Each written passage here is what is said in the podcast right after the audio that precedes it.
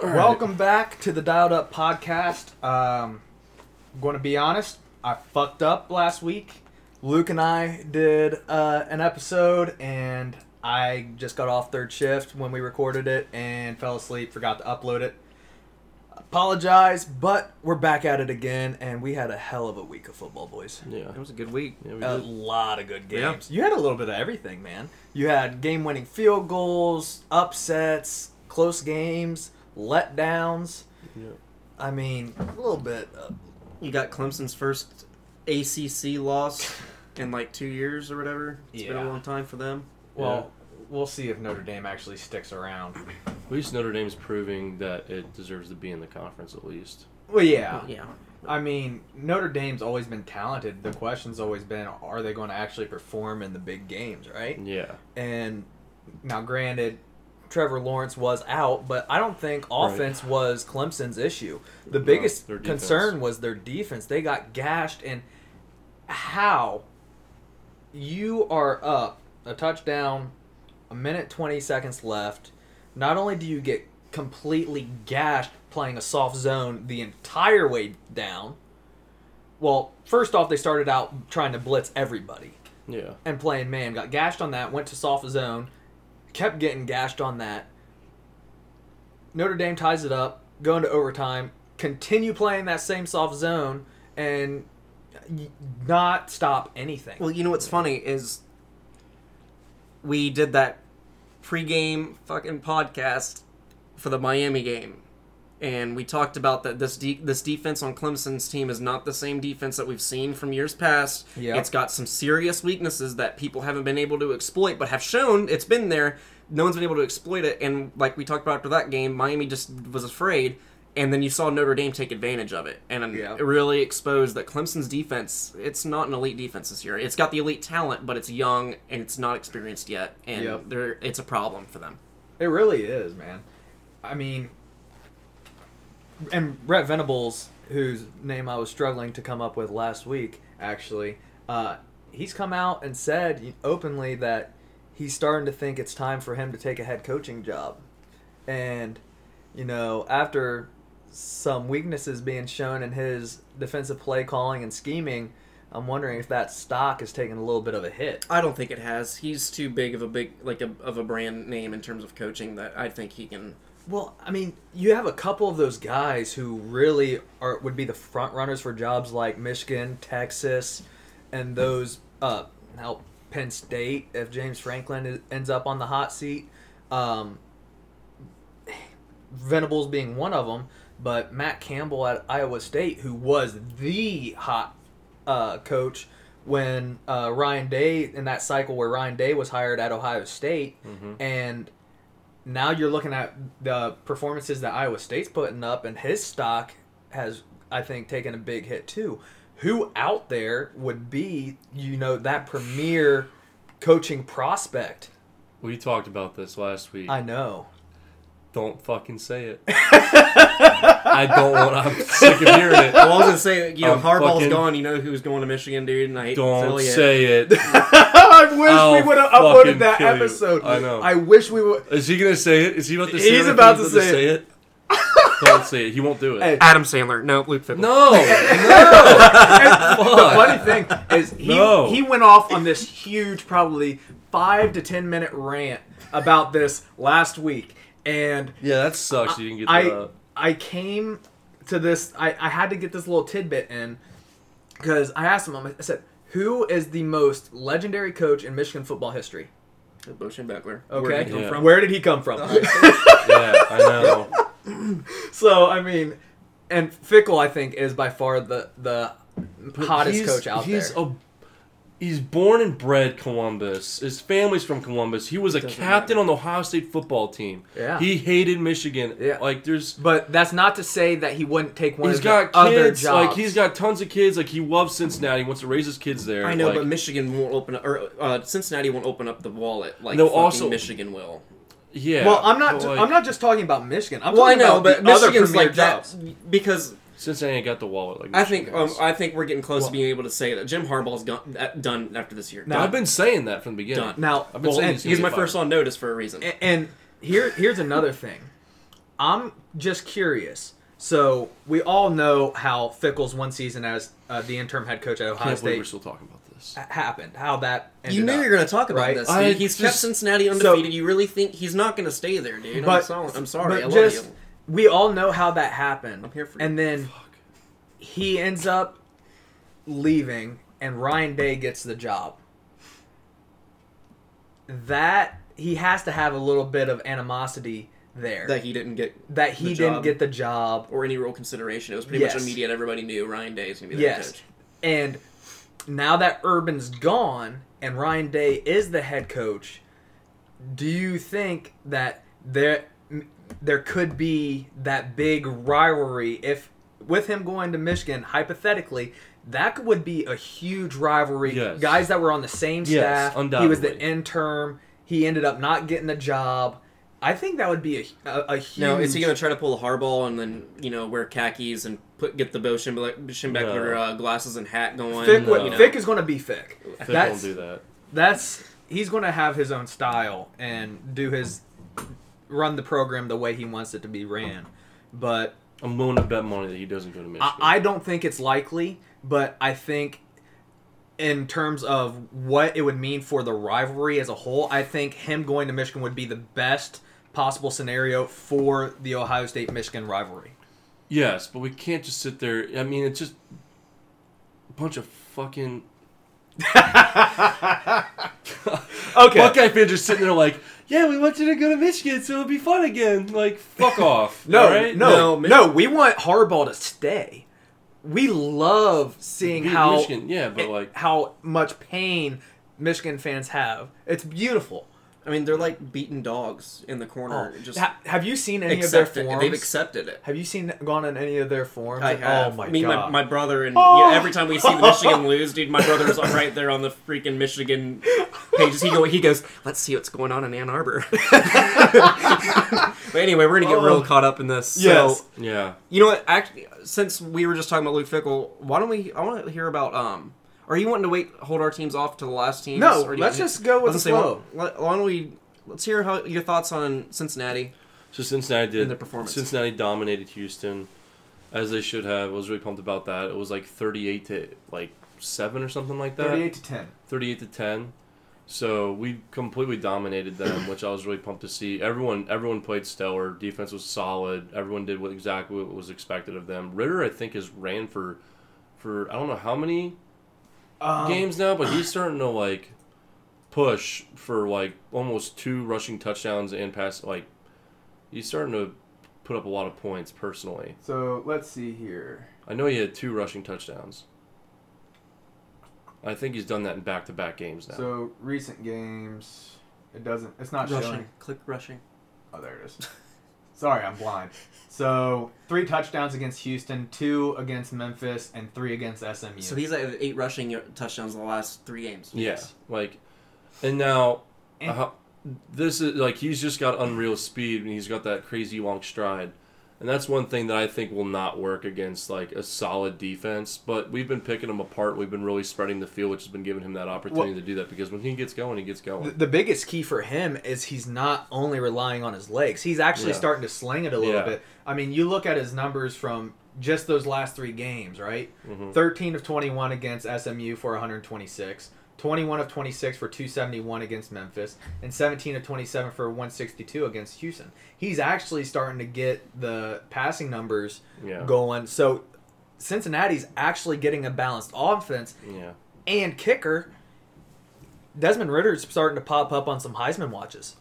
Yeah, I, I I've heard about that as well, which I don't know if he's really deserving of that quite yet. I don't think he's going to end up as a finalist, but the Mhm. fact that he's starting Getting to the perform recognition. on a level where he's getting the recognition, it speaks for itself. Yeah, th- yeah, exactly. But the one, the one thing, and he- there's no doubt, like if he had had, if he had some serious weapons as far as wide receivers, which not that's not downing on our wide receivers right now, but we don't have any dudes who are like six four, six five, and just unreal. You know what I mean? Like we had one that one kid who was really good, who ended up hurting his shoulder and was out this past game. But I think uh, there's a lot more to be said if Ridder just has those like if if we had wide receivers that could jump up and catch a ball like we used to when we had you know Gunner Kiel, and you know almost all those wide receivers went to the league. Yeah. Mekale McKay, he went to the Colts, and then Chris Moore, he went to the Baltimore Ravens. And then we had another one who went to the Raiders, who ended up like his first game ever ended up on an ESPN top ten, like number three catch, because he literally caught the ball like behind his back Oh, around yes. the defensive back Yes. and like pulled that thing. Like we had three unreal wide receivers all go to the league that were all in the same class. Those guys were all insanely athletic and just un- unreal speed. And if we had those kinds of guys on the perimeter around Ridder right now, no doubt in my mind he'd probably be f- almost front runner for the Heisman right now. Well- but because he doesn't have that and like he has to do so much running as you've seen on his own, which works fine once we're in the red zone.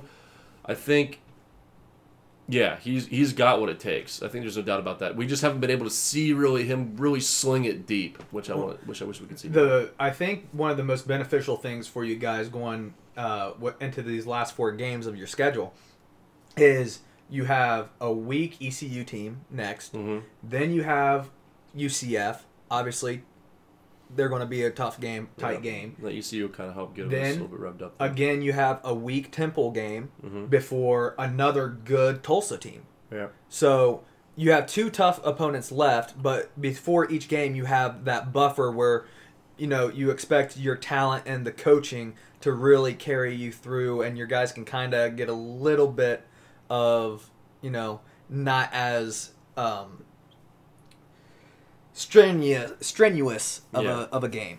Right. Is this a, is it a Friday night game? The ECU game? It says eleven thirteen. Isn't Saturday the fourteenth? Yeah. Uh, yeah. So I think and one one thing to be careful about, That's for the especially TV these, time. especially these Friday uh, these Friday night games, is you got to hope that you know, and I'm sure he will. Luke- We were just talking about Luke Fickell being a great head coach, and hopefully he keeps his team locked in and isn't overlooking into the UCF game next week. Because that's the only thing about playing these kind of weaker games in between a big game, is that you got to hope that he's got your team locked in Yeah. you know, focused on this Not game, looking ahead. not looking at the UCF game because that that UCF game is probably more than likely going to determine how your what the, your postseason is going to look like. Because if you can beat UCF, then you got a clear ride to the, you know, a top bowl game, maybe even the playoffs, Yeah. If- unless you if- slip up in the in the championship If- game. ACC if Cincinnati wins out, They're not going to give us. They're not going to put us in.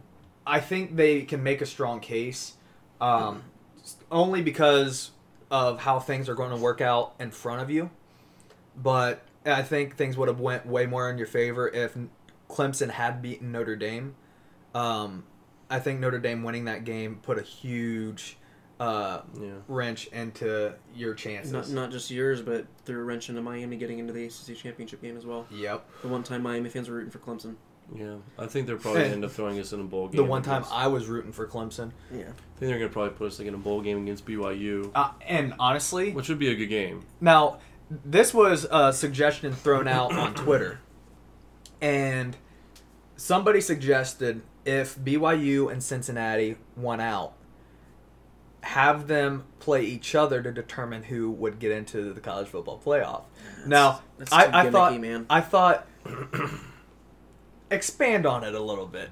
Imagine BYU, Cincinnati, Coastal Carolina, and Marshall all won out. You have a four-team playoff amongst them to determine who got into the fourth spot of the college football playoff. Yes, it would be gimmicky, but you cannot tell me that would not be entertaining as hell. That would be really entertaining. I agree. That would be pretty entertaining. That would be great football. It would be fun to watch because there's so much on the line for those Yeah. teams. Oh, it would be awesome. Yeah. It'll never happen, but that would be awesome. Yeah. Now, let's go ahead and move on. We were just talking about BYU. They Boise was hanging around for just a little bit. Boise had some injuries, but they dominated Boise, and this is the toughest game on their schedule. Unless the uh, postponed Army game ends up getting rescheduled, and they can get that game in. Which, from what they said on the uh, broadcast, BYU has, excuse me, two open weeks uh, before their next game. My goodness.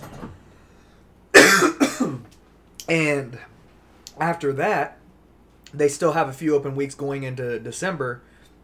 And their AD openly said he's looking for any and every game that they can get. They want to play football. So I wouldn't be surprised if some of those Pac-12 schools or some of those games that get canceled, if BYU hops in and goes, "Hey, let's get a game scheduled." Well, and that's Yeah. what I'm hoping that it's a team like that because I still I don't care if BYU wins out. I just don't think they have a strong enough schedule to make a case of getting in. Outside of being an undefeated team and dominating their competition, I just it's like we've talked about in the past. I, you got to play these. You have to have a solid like Power Five type win, or a, a legitimate Yeah. power win for me to be able to be like they belong in. You Well- know, so it's to me it's Which I hope they Boise get that. State being the ultimate, their biggest, toughest Yeah. challenge. And I understand we're all partial to Boise State for they have been that surprise team. You know, they're a solid, they're a solid mid-level team, but that's the problem is they're a solid mid-level team, and Yeah. that being their their key win is not. I just don't.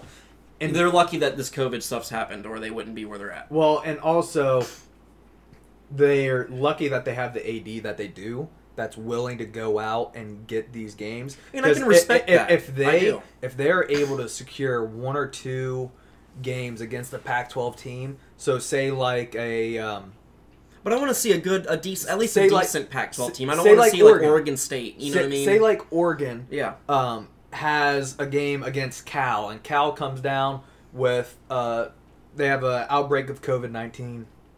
Oregon clear, they're healthy. BYU steps up, plays Oregon, who is right now projected the top team. They're the best team in the The Pac-12. best. But team if we're being Pac-12. honest about this too, you look at it from Oregon's coaching standpoint. Like they're probably sitting there going, like, I don't know if we want to do that. Well, I don't know if we want to play BYU. Oregon, they wouldn't have a choice because they're already at a shortened schedule. They're getting less than eight games right now. Yeah, they would and need if it to they get want their- if they want a shot to get into the playoff themselves, They need they need every game they can, especially against a good opponent. That's fair. So, but that was uh, a very good performance. Obviously, Zach William uh, Wilson is, you know, p- the nation is kind of split on him whether he's actually that It's- good or not. It's just like I mean, it just comes down to just like BYU uh, Yeah. against two. So I, Yeah. you know, if you did that against like like we were talking about an Oregon team, you'd change my tune up, and I'd be saying throw them in the fucking playoff if they went out. But Yeah. until they have a quality, and I'm not even saying that they they need to play in Oregon. Throw like a USC in there, like a mid you know mid to high level Pac-12 team, and if they can get a solid win, like a solid win, not like a perform like they have been all year. cons- co- show me that consistent dominant performance, then I'd be like, all right, you've got me. You you should get in. But I can't say it when their best win is against a Boise State team. So So, talking about uh, quarterbacks and the Heisman talks, Kyle Trask and the Florida Gators put the beat down on the Bulldogs, and I think we all predicted that one. so uh, Oh, you didn't? no. Huh. So listen. All right. So yeah. So uh, it was like Friday. Friday, I was like looking at my picks again, and I'm like. I don't know. Like I had like that feeling, like maybe Georgia could. I don't. You get one of those things where you're like, I don't know. I feel like I'm wrong, You even though I'm yourself. partial to Florida, and you know I'm not partial to Georgia. Yeah. And I'm like, I got. to I'm gonna change it up. You know what? Screw it. I'm gonna change it up. I'm gonna go with it. And I saw the score, and I went, ha, I'm a dumbass. and I, Everybody laugh at me. I, I knew it was coming. Look at this score line, or this stat line. 5 of 16 for 78 yards. Georgia does not have a quarterback. hey Kirby, do you miss Justin Fields now? Well, do you know what he said? He came out and he, they have JD, uh, JT Da- Daniels uh, yeah. just sitting on the bench, and he said, "These two quarterbacks, five of 16, Give him his 78, best chance to win or whatever, and four of 13 for 34 yards, give them the best chance to win." You are out of your damn mind. But uh, I, I saw Georgia fans online. They're like, "Fuck it, put Zamir White at quarterback and just run Wildcat." That'll give you better results. I mean, they're not wrong. No, they aren't. I mean, they Just don't have throw it. Just run. they have nothing in the backfield.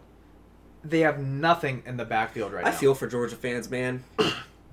but I don't at the same time because you guys are cocky little fucks. But I feel for you at the same time. you know, like this has been like this. It doesn't matter who your head coach is. You guys just are always going to be this. Yeah.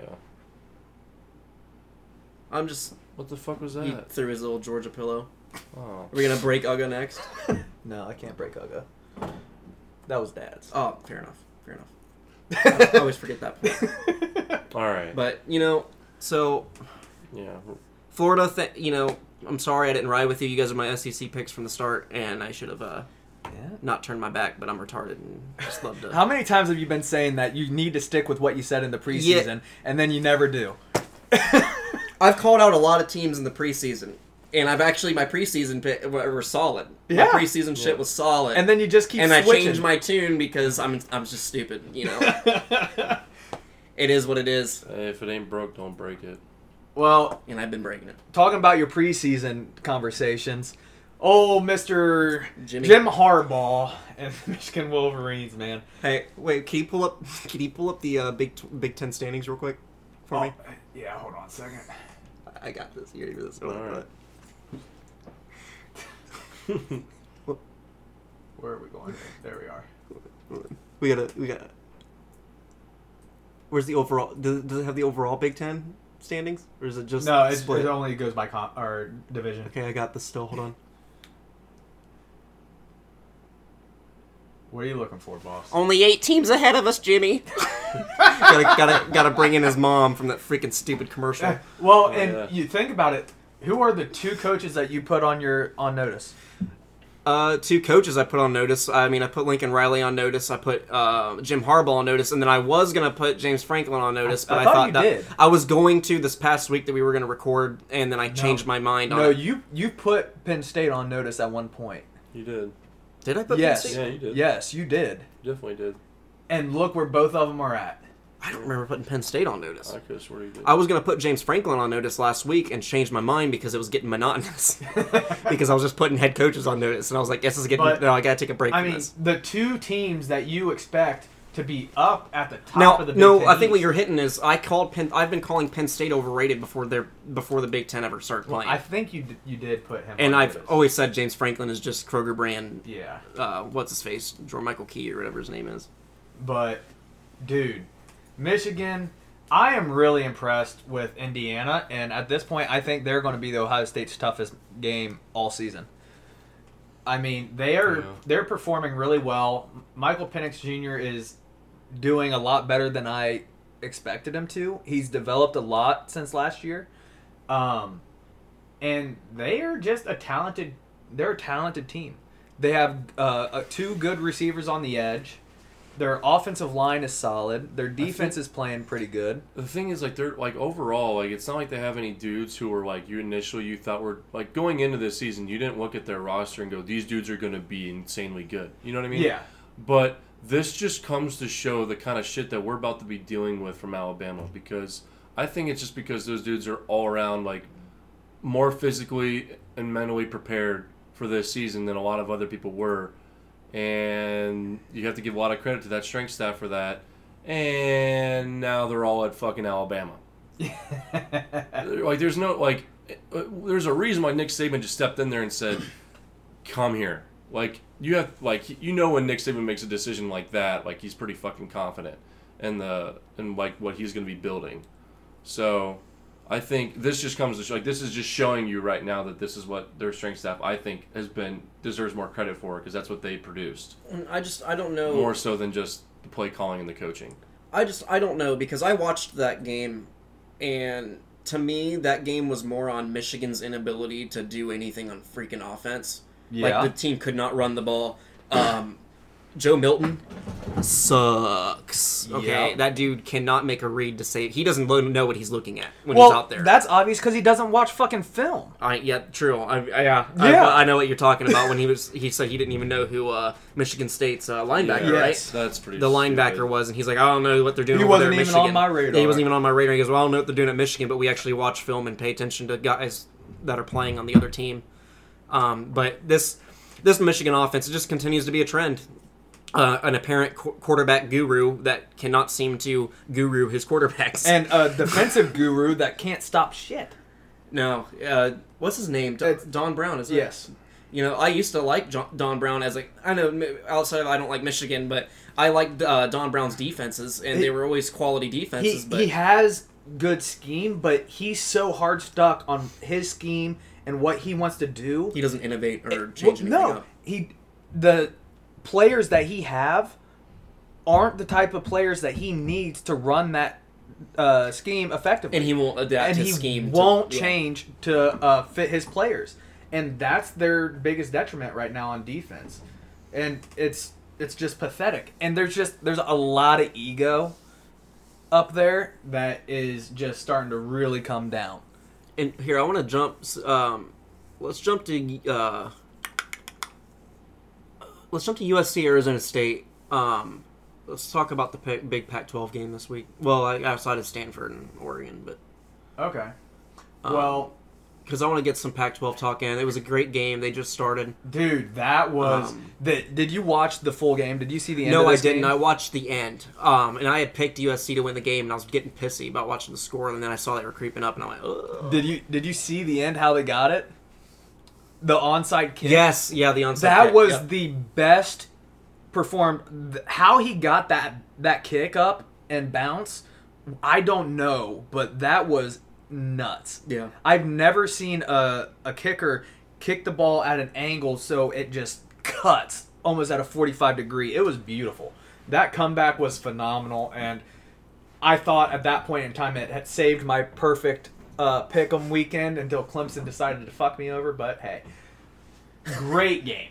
it was honestly a great game. Uh, let's dive. Uh, let's dive into. Uh, because I'm excited to talk about uh, Ohio State, kind of, just because I was kind of concerned with the defense. Oh, okay. You want me to? You want to just talk about it? Because I thought you it. wanted to talk about USC. well, so you know, with, no, it was a great game. I mean, the only key point really to hit on was the onside kick, and I'm just trying to speed this process up Yeah. I okay. Well, because uh, we got a little wrapped up talking about Clemson and in At our our intro, our um, our coaching discussion. Okay, Ohio State boys. it's time to talk about Ohio State because Okay, where are we? I was really I'm I'm not excited because you know like I've always said I So, my number two team. this but is- I'm excited to hear what Zane has to say about it. this is my takeaways. We got great performance. Um, Garrett Wilson, Olave, Fields, phenomenal. Great job. Um, running game started to pick it up a little bit more. So Master Teague looked actually good when they got him running downhill. Keep him away from the outside zone and going horizontal. Get him going downhill, vertical, and good things happen. Trey Sermon, I'm still very unimpressed with. Um, he's his vision isn't there. His patience isn't there. He looks jittery. He's not hitting the holes with any kind of acceleration. My only thing with Trey Sermon is I feel like Ohio State is still trying to run him inside too much, and Yes. that they don't do any kind of scheme to get And- him outside. And I agree with that, but That's my only thing. He still looks like he's not have he doesn't have that confidence, Mhm. and he's missing things. Now, uh, me and plenty other Ohio State fans have been waiting and just asking to see Steele Chambers. After that Week One performance, he looked like our most explosive back. And now we understand why he ha- hasn't been getting those carries apparently he has been having ball security issues in practice. And what he came- fumbled in the game. Yes, he did. Um, he finally got his shot. uh, Trey Sermon went down with an injury, and we're in the red zone. He gets his shot, puts the ball on the ground, turnover. Okay. Well, I understand why the coaches haven't been giving him the touches. And again, that's your classic fan social media. We think we see something that coaches don't, but we don't get to see what's happening in practice. And that's exactly why he wasn't getting the playing time. now, what has been surprising to me is our offensive line hasn't been doing awful, but they haven't been doing, Doing great good, yeah. either. Our tackles have actually been phenomenal. The issues the have been on the inside, which How many times did he get sacked? Justin Fields get sacked. That I felt like he got sacked quite a bit. So, the defensive stats, he got sacked twice. did he only twice? I thought he. Yeah. Well, he was on his butt a lot, wasn't he? It Oh, he got like- hit, yeah. But, so those are the main issues with. I don't even want to talk about. I'm blanking on his fucking name. Um, but our right guard. How many holds can you get? Oh, 76. Yeah. Holding. 76. Miller. Miller. Dude. I was about to lose my mind. Didn't he get two in a row at one point? Wasn't it like literally back to back plays? He had two holding calls. It was wasn't it? I'm pretty sure. So so damn or was frustrating. it false starts? He was just lo- left. he and was right. having He a rough, rough game, and Can we talk about how whenever there's a flag on the offense, like for holding and shit like that, it tends to always be like number seventy six. I feel like I hear that number no matter what specific team I'm watching. That and specific this was the man that was putting him on, fr- putting the work in. Thirteen tackles, seven solo tackles, two tackles for loss. He was absolutely giving them the business. All right, now our defense, yes, it was a major concern. First half was phenomenal. Obviously, we only gave up three points in the first half. Um, gave up, I believe, I can't see this. Yeah, only gave up a touchdown in the third quarter. and then the fourth quarter is where Rutgers gets all their points. Now, up to the first half, I was pretty happy with the defensive play. D line looked good. The linebackers are still looking great, and I think the linebackers are performing the best out of any unit thus far, aside from the defensive tackles. I don't know how I feel Um, about your guys' DBs. Our I don't know how I feel. About our them. DBs aren't performing that good, and I'll get into that in just a second. now, the linebacker core, uh, Baron Browning has been phenomenal. Pete Werner has been doing very well. Tuf Borland, a guy that so many Ohio State fans love to give shit, he's been playing his ass off. Then you throw in, we get um, Justin Hilliard back, and he has a great game. Now, the back end, Shaun Wade got mossed on again. Now, His stock's falling. his stock is falling, but the issue is is he's trying to do too much. And Kerry and Coach Coombs' scheme is not helping him. Well, We're playing a lot of soft zone. We're giving a lot of cushion with the athletes that we have on the perimeter. He's a former slot corner turned into a Yes. out, uh, an outside corner. Right? yes. that's a big. That's also So- going to be contributing to it. Yeah. Now, a lot of these 50 balls that he's getting mossed on, he's trying to go for the pick instead of just playing the ball and going for the deflection. And that's what's happening on these. He's not in bad position most of the time. He's not getting completely torched most of the time. It's just a product of him trying to make a play on the ball and getting out jumped by guys that are bigger and more physical than him. And then giving 10 yard cushion and playing soft zone, giving that much space. Um, I wish there was a way to access college all 22 film because that would be phenomenal. I would actually get to see what is going on and what the coverages are that we're running, but I can't. Um, Sevyn Banks, I don't think is playing bad. I think he's playing pretty good, but by far and away, the best defensive back we have is Proctor and I think he needs to be. Uh, I don't know what his uh, playing time is looking like back at safety, but I think he is the guy that needs to be back there. Well, what about Marcus Hooker? He was doing pretty good Marcus last couple games. Marcus Hooker has been playing okay, but there's been a couple things that are concerning. He's not playing as good as Proctor is. Proctor is a lot really good at coming downhill. I think Proctor needs to be the starting strong safety because he comes downhill, he hits, he's good in the open field, and he's a solid tackler. Hooker, he's a good coverage guy, but in the games I've seen, there have been moments where he comes downhill, he takes bad angles, and he gets beat in the open space. With Proctor, I don't see that near as much. Um, now Hooker, obviously, he's very talented, and I think he good, and as a backfield guy. Um, but Proctor has more experience. I think he's all around a better player, and he's better at communicating and getting the coverages and uh, checks made on the field. Personally, that's what I think.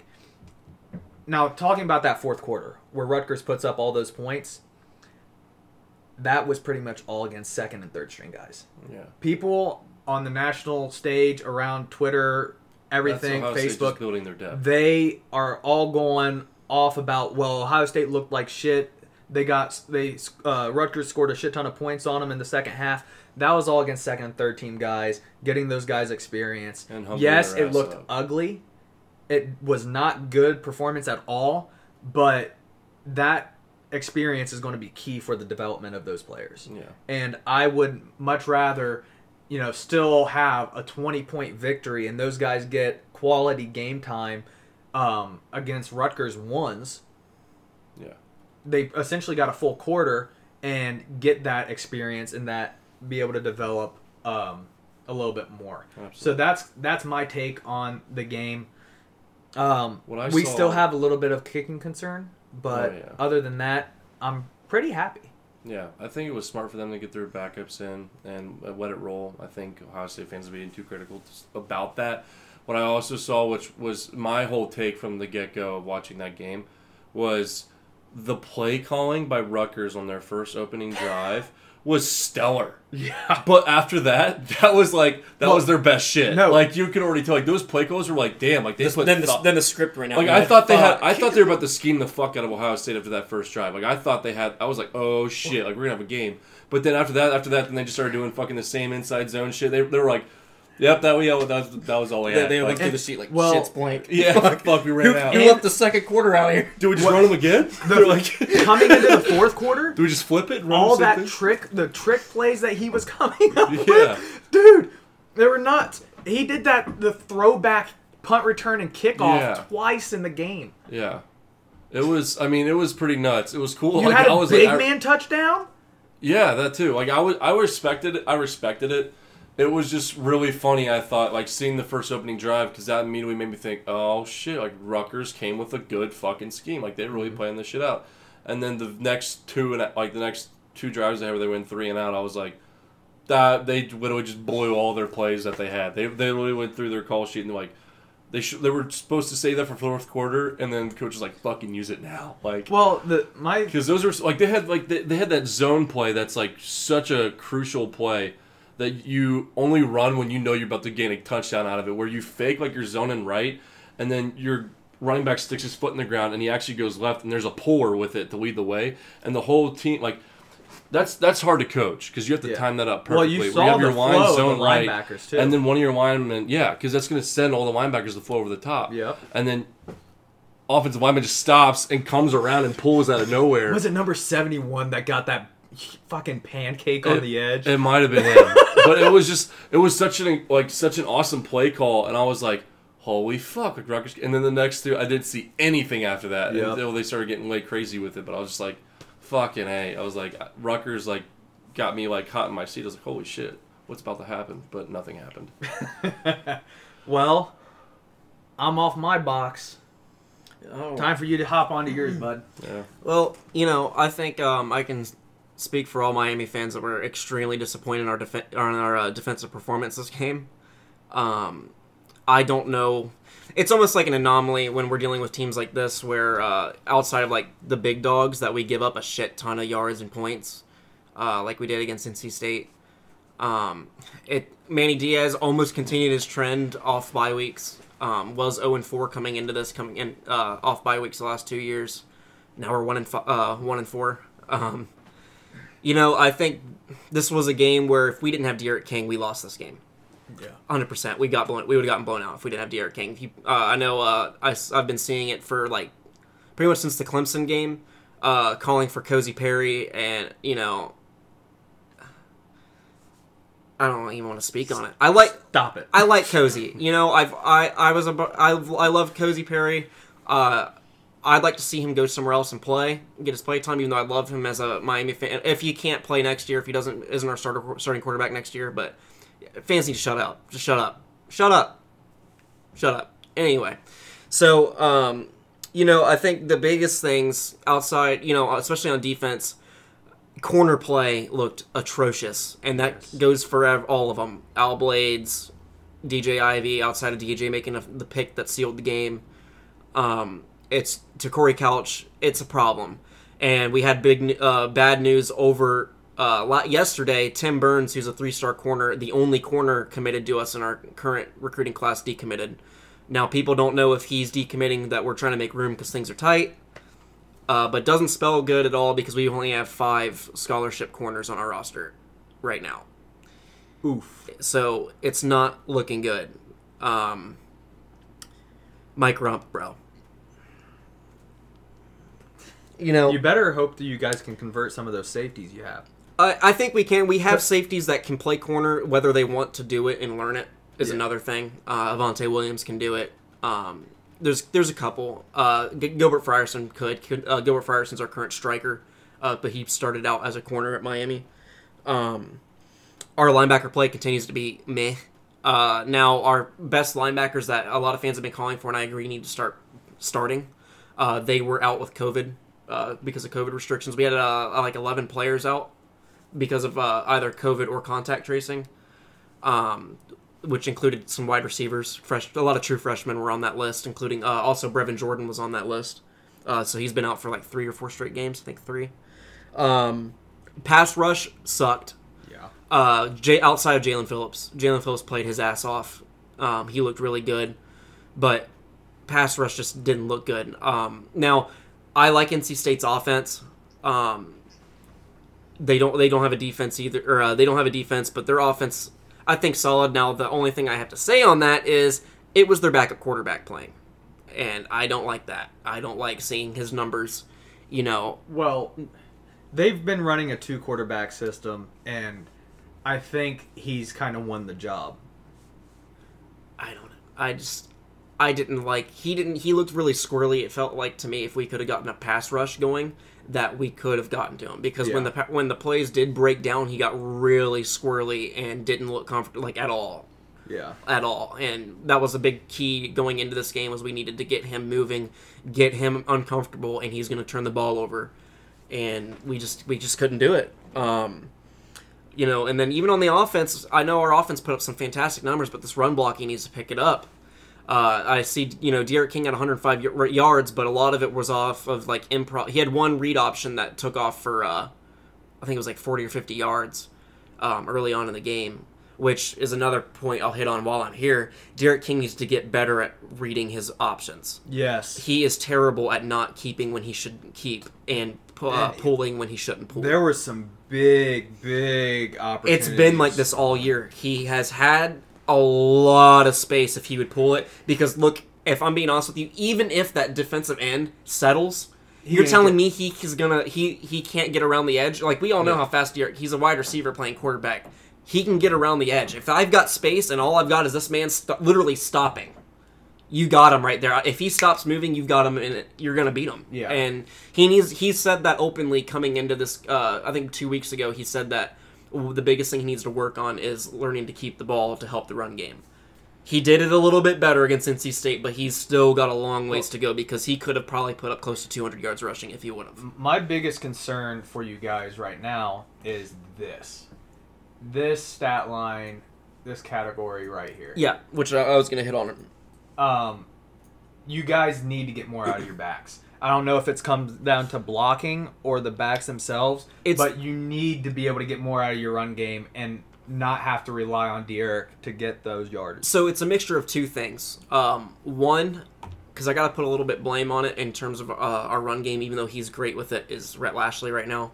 Um, he's not getting very creative in his run game. His, it seems like it's straight up our run game is read option and uh, like so pretty much our running backs are running dive every single Yeah. run. He's not doing that much to try to get his. He doesn't do much off tackle, no stretch plays, nothing to get the you know. Because if you put like Jaylan Knighton, who's got some speed and elusiveness, run a stretch play with him or something, get him on the outside. That's so surprising because you go back to the early first few games of the year, all of the big runs that you had, especially with Cameron, was off tackle. No, a lot of Cam's run plays actually were him breaking through on dive plays, and Well, then cutting out. I- I'm thinking of the one in out. particular where it was it was to the right side. I forget what game it was. I think it was maybe the second game of the year. against Louisville probably. He- Yeah, and- he had he had a great three games. Three games. His first three games of the week, uh, year were fantastic. But you were you were getting those those off tackles and some more to the outside. With, most of it was the majority of his run of almost all of our run plays this year have been he's been running a dive play. Now Cam has been able to take that and then not have anything there and then cut out, but it's not like a designed yeah, um, off tackle or anything like that. I'd like which I'd I don't like that we're we're sticking to it, and I feel like that's why it's not like we're not getting the run game performance that we have in the earlier in the seasons because defenses know what we're doing. I'd It's- love to see a PFF breakdown of the run game. Like the trends of where you're running at, like a scouting mm-hmm. report. Yeah. I think that would be very interesting to see with Miami's offense and try, try to see you know where the tendencies really are. It's all at the exchange. It's all at the mesh point, which the mesh point is where the ball exchanges from quarterback to running back.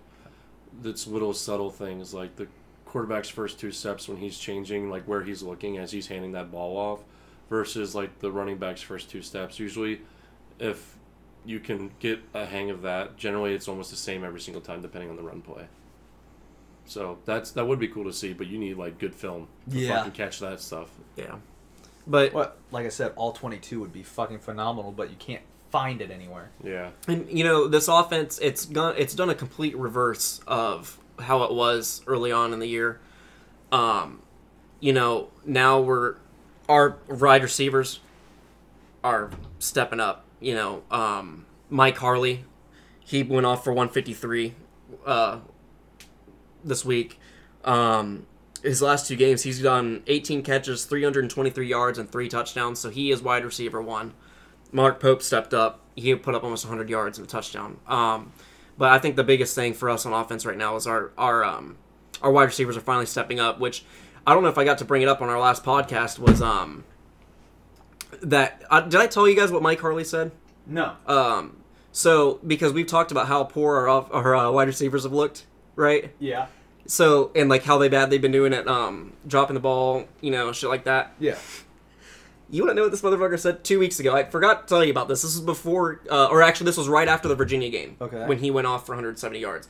Uh, he said that none of the wide receivers all year had been staying after practice, and they weren't u- working on the jugs machine at all. At all. Yeah, it doesn't help. None. So when Manny Diaz, remember that when uh, we had that, I had that um, talking about we opened up the wide receiver core and we said everybody's an or. Manny Diaz said that. That's when they all started hitting the jugs machine and putting in. They all stayed after practice. It's amazing what happens. It's amazing what happens when Manny work. Diaz says, "All right, seniors, I don't care anymore. These true freshmen are going to play if you're not going to put Oh in the work." God. So, and now you're looking at what these. You're finally seeing the full potential, but it shouldn't have taken this long. And we probably could have had a chance against Clemson if Yeah. our wide receivers were actually doing a damn thing. You know how many key drops you had in that game? not even just like, key drops. You know how shit. their inability to get separated. And now we got separation, but you know, um, Will Mal. I want to give a shout out to Will Mallory stepping up in place of Brevin Jordan. Um, we're He's not slowing down at tight end at all. We're still tight end you. I'm sorry, guys. We got two top two, top two round uh, potential tight ends. Um, one thing I do want to say is this team is uh, it's very similar to 2017 with the way because uh, I didn't like how we allowed 41 points. However, if this was a team of the last two years, we would have dropped this game and we would have lost. We wouldn't have put up the fight. The win would have been taken out of the sails early on in this game when NC State kept scoring. We wouldn't have been scoring, you know, following it up. And this team scraps. Now the difference between us and the 2017 team is D'Eriq King. We actually have a legitimate quarterback. We didn't in 2017. I don't care if he made one or two throws in the game. Those were in games where he would throw two interceptions. So we have a legitimate quarterback. Um, and one big funny thing is we held NC State to six total yards in the fourth quarter. So defense finally decided to step up, but we need to improve, um, or we're gonna get caught with our pants down here real soon. So you know we got to keep winning, and we got to hope Notre Dame or uh, Clemson drops another game if we want to have any, any shot in the ACC championship game, or Notre Dame loses two. Yeah. So, um, but probably an Orange Bowl bowl, Orange Bowl berth this year if we can win out. So let's keep it up. Well, let's get into the top 25, boys. So there have been some changes and some a little bit surprising. Um, Darby, what kind of sticks out to you about the newest rankings? Well, so you know, why don't you go ahead and put that put get, get the top twenty five up there? all right, there we go. Because I uh, I want to play a game with you guys. Um, so I came up with Scroll something. down just a tiny bit. Yep. Oh, the screen. Or Oh, it's not gonna work. Oh, never mind. Never mind. So uh, I wanted to play a little game. I came up with this while I was at work today, and um, a lot of the people that play game uh, video games out there. This is uh, kind of based off Among Us. I want you guys to find. I have picked an imposter in this top twenty-five. Okay, there's a team that does not belong either in this top twenty-five or where they're at in this top twenty-five. And I have these two. I gave them a little bit of a heads up to see if they could kind of find who I have pegged as my imposter. And I'm going to let them each guess and give me a little reason, not too crazy in depth, but why they think I picked that team. and So- then I'll tell you. Luke, I'll let you go first because I have I have two in mind, and they're both right in the same spot. You have to pick one, I know. and you can't say I'm gonna. I'm thinking about the other. You have to strictly say only this team name because I'm not gonna play that game with you, motherfuckers. Well, they're Um, they're one spot. They're right next to each other, and I'm sure you can guess where I'm going with Just- that. I'll wait. Fucking. I'm. Mm. If I have to pick one solid one, it's. What's the record for Arkansas State right now? Arkansas State's not in there, bud. Oh, who the fuck is that over there? Over oh, it's where? Oklahoma State. Never mind. Sorry. I'm, I can't see that fucking well, dude. I'm like, I'm like, I was, I'm about to change my imposter pick to, to Arkansas State. I my pick would be fucking Wisconsin Why? Why? Do you Why? Think Wisconsin? because they've only played one fucking game and everyone's got COVID apparently. Yeah, and I, I would I would agree with that pick. Now, I'm going to tell you the two I've been torn between, and I'm, then I'm going to tell you the one I think it is. This fucking- this fucking guy. I bend the rules. All right, uh, these two right here. USC and Texas. Yes, USC and Texas. And then who of those two do you think? Um, I'd say Texas. I, I Texas orange is sus. We're just sus. so you think Texas and you think Wisconsin? Yes. Yeah. Indiana. Indiana Hoosiers Really? do not belong in the top ten right now. And you want to know why? No, because I will say when I saw that first Penn State win, I thought it was impressive. My problem is Penn State's 0 3 right now. Yeah. Then they beat Rutgers, Yeah. which we can say their best performance. They're one and two. They're one and two, and they're, honestly their best performance came against in garbage time against Ohio State's second and third strings, and then Michigan, eh, who's one and two. Yeah. And we are all, all in agreeing that this team, the, the Michigan has no offense. They don't look good at all. Yeah. They don't belong in the top ten. Okay. Oh. They, I can see them in the borderline top 15. I just don't think that three games in against what at first would have been quality opponents. Yes. But now that Yeah. the season is gone, and we know you should be able to play the stock game, okay? They shouldn't be moving up rapidly like they are while we're watching. Like, once Penn State would have fallen that second game, I would have been like, eh, maybe we Yeah. might want to keep them where they're at instead So- of bumping them up three more spots.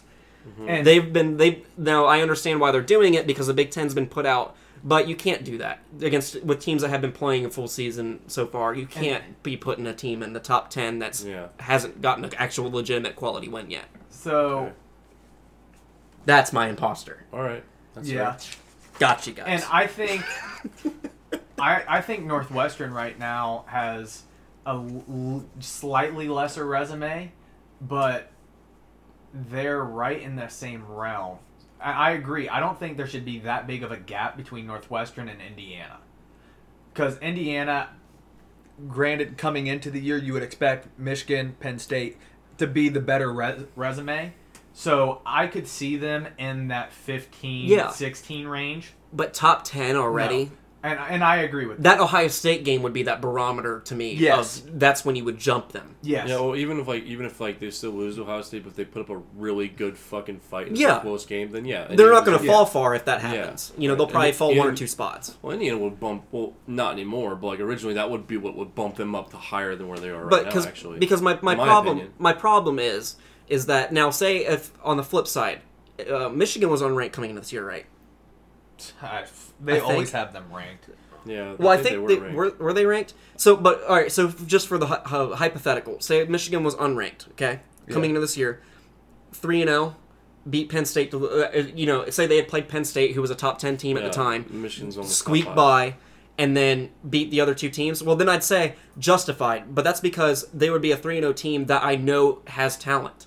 Yeah. My problem is Indiana, we don't know about Indiana, and then their wins have been sus. So to me, I just don't see them as a top 10 team yet. I'm not opposed to the idea as the season rolls along. Um, I want to see them against Ohio State. I want to see what that looks like because that's going to be a real barometer on what this team really is. But right now, to have them as a top 10 team is ridiculous Your head is just taking up the camera right now. Sorry, my bad. The internet just went out, boys. Man. Um, Well, sorry. So what happened was we were just live streaming on Instagram, and uh, that's what he was just checking because Yeah, I our had to internet fix just that. Follow crashed. us, yeah. Then you know what I mean. you get this live update. But Um, so that's and that's really my only real, real quarrel right now with the with the AP. I'm still not sold on BYU. um, I think Uh, I'm I'm happy with the top five. I'm happy with the top ten minus Indiana. Let's see I, if we had any comments. Um, we did. We had a few comments. well, so there. and you know what? Because this can be perfect, Luke. Um, I'm not happy with Cincinnati dropping a spot. I I agree, but this is where I'm at. I think I don't think A and M deserves to be where they're at. No, They did beat Florida. Um. See, it's it's this is where you get kind of nitpicky, right? Because A and M beat Florida, but Florida beat two good opponents. Obviously, it's all going to fl- work out in the wash, right? But mm, it's just tough because I think what really threw everything for a monkey wrench was Notre Dame actually beating Clemson that was the biggest thing was Notre Dame actually beating Clemson. I I don't have a major gripe with the top nine. I think um, I think these two honestly, I think they could be a little bit higher. Um, Georgia, I could put in that ten spot with Oregon at eleven. I wouldn't put Georgia in the 10 spot. Look at their two losses. Who are their two losses? I know, but I wouldn't put them in the. I just wouldn't put them in the 10 spot. Who would you have at ten? I'd put Oregon in the 10 Okay, I could see that because I know the talent that's on Oregon's team, yeah. as opposed to Indiana. Yeah, and I, I could, you know, just bump those two up. Um, either way, I but uh, and also because I didn't actually hit on it, I agree with you on Wisconsin. They're just more. Uh, I I don't think Yeah, one like, game is the- enough to put them all the way like, up there. what the fuck? Yeah. Um, but but you know, I just here. You know, so that was my imposter pick, and outside of that, I really don't have too many crazy gripes on the top twenty-five No. this week. Um, Yeah. well, I don't like I said, I don't think Cincinnati. I think Cincinnati could be a top, a top six, top five team. I don't understand why they dropped. I think they should have Yeah, stayed where they were at it's 'cause they because they had a, a good performance, and I I don't. well, the I only can't reason just- was Florida was behind them and they beat Georgia, so they jumped. That's the reason. and then Texas A&M as well. yeah. So that's the only reason. But let's go ahead and start to wrap this thing up. Yeah. Let's get our picks for uh, this Shit. upcoming week. So we'll roll through and I punched mine in already. Yeah, I'm gonna punch mine in while we're going along with this. So. Okay, so let me actually go to the correct te- uh, pick 'em and make my picks. So, game one, Georgia versus Missouri. Georgia. Um, yeah, Yeah. I think that one's obvious. Missouri, not um, a very good team this year. Right. Now, Indiana At Michigan State, Indiana. Indiana is by far Yeah. the more talented team. Um, I think that's an easy one as well. now the first kind of interesting game Is Miami at Vatek? I'm taking Miami. Miami. Um, Vatek just I mean, barely lost, but they did lose to Liberty, who I was actually impressed with Liberty in that game. That's a game that we didn't talk about, winning on a game-winning field goal last second um, Oh, yeah. to remain six and zero. That's another one Who of those that undefeated. too? That was against Virginia Tech. Oh yeah, that's right. um, but they are going to have uh, an interesting matchup here later. Does Liberty? Um, TCU at West Virginia. Luke, who you got? TCU. I've legitimately witnessed. Now that's going to be a really good fucking game, though. By the way, that might be the best fucking game of the weekend. I don't agree. I, I think think West it's gonna- Virginia's gonna roll it. I think I- West Virginia will roll. I'm telling. I think TCU wins, and it's a close fucking game. Now, hey, let's see what the uh, the desert says. The desert says no odds. Okay, never mind. We aren't going to see what the desert says. All right, so we got Colorado at Stanford. I want to see where you guys are going with this. I'm gonna take Stanford. I'm gonna take Colorado. I'm rolling with the Buffs two weeks in a row, baby. I'm taking Colorado. I don't. I didn't like what I saw from Stanford against And- Oregon at all. Yeah, I really, And I'm- a solid team. I'm rolling with the Buffs. I, I picked them last week, and I'm rolling with them again. Now this is this is an interesting one. We got Notre Dame at Boston College. Uh, Notre Dame obviously coming off of their big win against Clemson. Um, Boston College is a. They can Oh, scrap. They I can want to pick Boston I College. know. I want to pick BC. I took Notre Dame. Jeff Hafley has those guys playing so well. Um, just with the way that Notre Dame is playing right now, I I will be rooting for BC. I just can't I can't quite pick them yet. I well, it's okay. do You. I'll do it for you guys. I'm picking Boston College over Notre I Notre fucking Dame. love you. So, uh, and I'm doing it because I think I know Notre Dame's shown it for two weeks, but before that they were very inconsistent on offense. Yes. and I didn't like what I saw at all. And Boston College, I think this will be like that that that win that really puts Jeff Hafley on the major Well, radar. and then also you have And it's like a trap game Well, right after a big win. yes, it's a- exactly. this is a huge trap game. you game. have that huge emotional. this is not high. a team you want to play coming off that. No, Nope. no. and uh, it's a away game. I'm rolling with it, dude. Uh, I feel it. I know we we've disagreed on some of my upset I- picks, but I really feel it this one. I Uh, no, I one. agree with it. And I'm sold on this There's one. a reason on my other uh, pick'em where I'm in the contest and you have to do confidence ratings. There's a reason this is my lowest confidence rating game. Yeah. Um, Ohio State at Maryland. Give me the Buckeyes. Uh, this it has a potential to Uh, be a good game. It Yes. depends on what defense shows up for Ohio State. and I mean, Taulia, Taulia, Taulia Yeah. Tagovailoa is a he's OG. playing his ass off. Um, Luke, who you got? Taking Ohio State. USC at Arizona. This is an interesting matchup for me. I'm taking the uh, the Trojans, but I, uh, I I'm very tempted to t- go with Arizona, and I know you are. Davis, if you're listening, bear down, baby. I'm taking Zona. All right. I, I, I just I'm not that big on USC this year. Neither am I. Um, and you, Arizona can always be that kind of sleeper uh, Pac-12 team. yeah. and I, I just I feel it I feel it. It's another another game I feel. So I'm taking Arizona over USC. I'm taking. I can't remember who I actually picked on this. I think I might have picked USC, but I don't know who's who's home. Arizona's home. I'm gonna take Arizona. Okay. Bear down. Yeah. Arkansas at Florida. Give me the Gators. Uh, another game that has a poten- Yeah, there's Gators. potential there for being being like a s- close scrappy game. Florida, Yeah. uh, just overwhelmingly too talented. Yep. I agree. Luke. Uh, Gators. All right. Oregon at Washington State. Oregon. Oregon. Oregon. Yeah, if Mike Leach was there, it'd be a little more interesting, but Yes. he's not. Yeah. All right, so this is a very interesting game in my mind. So you look at the matchup: SMU at Tulsa. SMU's four and one. Tulsa's three and one.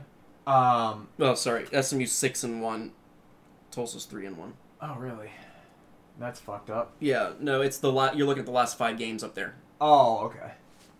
Yeah. Okay. Um, this is an interesting matchup. So SMU's got the most points per game and has the edge in yards per game, but Tulsa has the edge in points against and yards against and the strength of schedule. Um, this is a tough one, but I'm rolling with Tulsa. I took SMU because SMU's if if their guy's back, which I think he is. He is. He wasn't listed on the injury that report. dude is a complete game changer. Yes, he is. And I think he's going to be back. And Tulsa's now is he going to be full health though? That's going to be questionable. Like, is he going to be like ready to rock and roll for a full game after recovering? I don't know, but he's a game changer. Yeah, no. So I'm taking my chances on SMU. I'm joining him with SMU, the SMU train. I think their offense is just too overwhelming in terms of uh, the talent. You know, I think that this would probably be Tulsa's best offense they face this year, probably. Yeah. Yeah, You could UCF argue. Well, I- done as. I, I was just really surprised. There's- that I wouldn't UCF be surprised if this game goes either way. Yeah. But Yeah, this no, is this the gonna game- Be a good game. this game. is the game I- I'm It's gonna be a for my shootout game, and I think I just think SMU's uh, offense is just too too good. I like I like what, what I see with their offense. Now, you were talking about game of the week. This is my game of the week. Northwestern at Purdue. And I want to see where you guys go before I give you my selection. 'Cause I'm I'm pretty sure I took actually- I'm switching up what I said in the preseason. Yeah. Oh no, I took Northwestern. I'm switching it up right now. No, I'm not. Yes, I am. No, I'm not. I don't know. Might be game of the week. Come on, Um, free go. Lock it in. Lock it in. Eeny, meeny, miny, mo. I don't know. Fucking a. I'm gonna take Purdue. All right. Home field advantage, even though there's really hardly any. I'm taking the Wildcats. My Uh, man. I like North. I we you and me both talked about this. that We both like Northwestern as that sleeper team in the Big Ten this year Yes, on we the do. West side. West side. Um, but you know, so I'm sticking with the Wildcats, especially uh, Rondale Moore, I believe, still out for Purdue, Uh, as it's listed here, he is still not uh, playing. and I know David Bell's a very good receiver, but Northwestern's record? uh, they're, They're both undefeated. undefeated. Yeah, they're both of two and oh. So I'm, but I'm rolling with Northwestern here. All right. South Carolina at Ole Miss. Ole Miss. Who'd you pick, by the way? Did you take Northwestern too? Guarantee Yeah. you, Okay. Ole Miss is gonna have fans in that fucking stadium too. Best believe Ole Miss is gonna have people in that stadium. I'm taking South Carolina. As am I. I'm taking Ole Miss. All right. So Wisconsin, Michigan, give me the Badgers. Coming off the COVID, I'm still taking the Badgers. Yeah, we're gonna go ahead and get that uh, that skillet even hotter, buddy, right underneath your ass, Jimmy. Oh, did you Yeah. see where it was went out or you're gone? I saw an article. You're not winning out, guys. No, I'm sorry. You're, Absolutely not. y'all are about to be one of three. Yeah. it's great. California. Get them out of here. I told. I've been saying. Cal versus Arizona State. Devils, Uh, baby. I'm taking the Devils. Yeah. I Yep. took Arizona State. Yep. All right. More talented team, better coach. Yep. 100%. Arizona State should have beat USC, um, but they didn't. So now, let's wrap this puppy up. Oh yeah. What's got you dialed up? I'm fucking pissed because I have to work this Saturday when I wasn't supposed to, so now I can't go to my buddy's lake house. So I'm dialed up in a way that like I'm fucking dialed up, like You're pissed. pissed. Now, also happy that um, Thanksgiving's coming up. I guess like that's kind of cool. Yeah. you know, a lot of food, shit like that. Yeah. So, oh, and I've been learning fucking that song guitar, so I'm addicted. There you go. Yeah, I'm dialed up about that. Oh yeah. Dars, what's got you? Uh, I'm dialed up to uh, finally get back over here and watching some freaking football. Yes. Okay, I've been trying to, and between work and other obligations, I haven't been able to make it out and actually sit and watch football. I should be getting here around two o'clock. Um, there he is. Okay. So I'm I'm just dialed up to be back with the boys and watching some football, drinking some beer. I'm because fucking it's happy been to too long. have you guys. It's Damn. been too long. Uh, yeah, it's been a minute. Work's been a bitch, so I'm ready to. Yeah, As you can see, I recorded this with my work shirt on, so you know we rolling here. I'll be getting out of there around one. So All right. What's got you dialed up, big fella? I'm dialed up because fucking wrestling season officially starts on Friday. We had our first bat. I was first practice I was able to go to was today. Got here. I was smelly. I was sweaty, but finally back on the mat with my guys. Uh, we have a solid team. Two returning state qualifiers that didn't get the chance to wrestle at the state because of COVID. Two other guys that should have been state qualifiers. We have a talented team, even though it's not. We probably won't fill every weight class. I am fucking amped. I'm only going to be able to be there two days a week for practice and then Saturdays for tournaments. But man, I can't wait. You guys know how much I love football. Wrestling's my oh, favorite. Oh, wrestling's the lifeblood for this man Oh. right here. Wrestling is, and for those of you that are watching or listening wherever you're at, if you enjoy college wrestling, I'm probably going to be doing some college wrestling content um, underneath the dialed up name. So be looking forward to that. oh yeah, So that wraps it up for us. We're looking forward to week 11 of the college football season, and we will be back with Well, you next week. And as always, make sure you guys are keeping up on Twitter, Instagram, um, YouTube. Um, just keep hitting us up on there. You know, get us get us a base going. Um, shout us out. You know, any good and if you guys if you're on the Twitter world, you guys see some funny shit on Twitter. You know, get us in there. Let us see it. Let us get it out you there want to give too. us your opinion too? You know, we're welcome. Talk to some it. shit. Come Tag in us, here, man. add us. We love fucking talking. Yeah. So, talking football, talking to y'all. Please communicate with us. We love it. But y'all have a good one.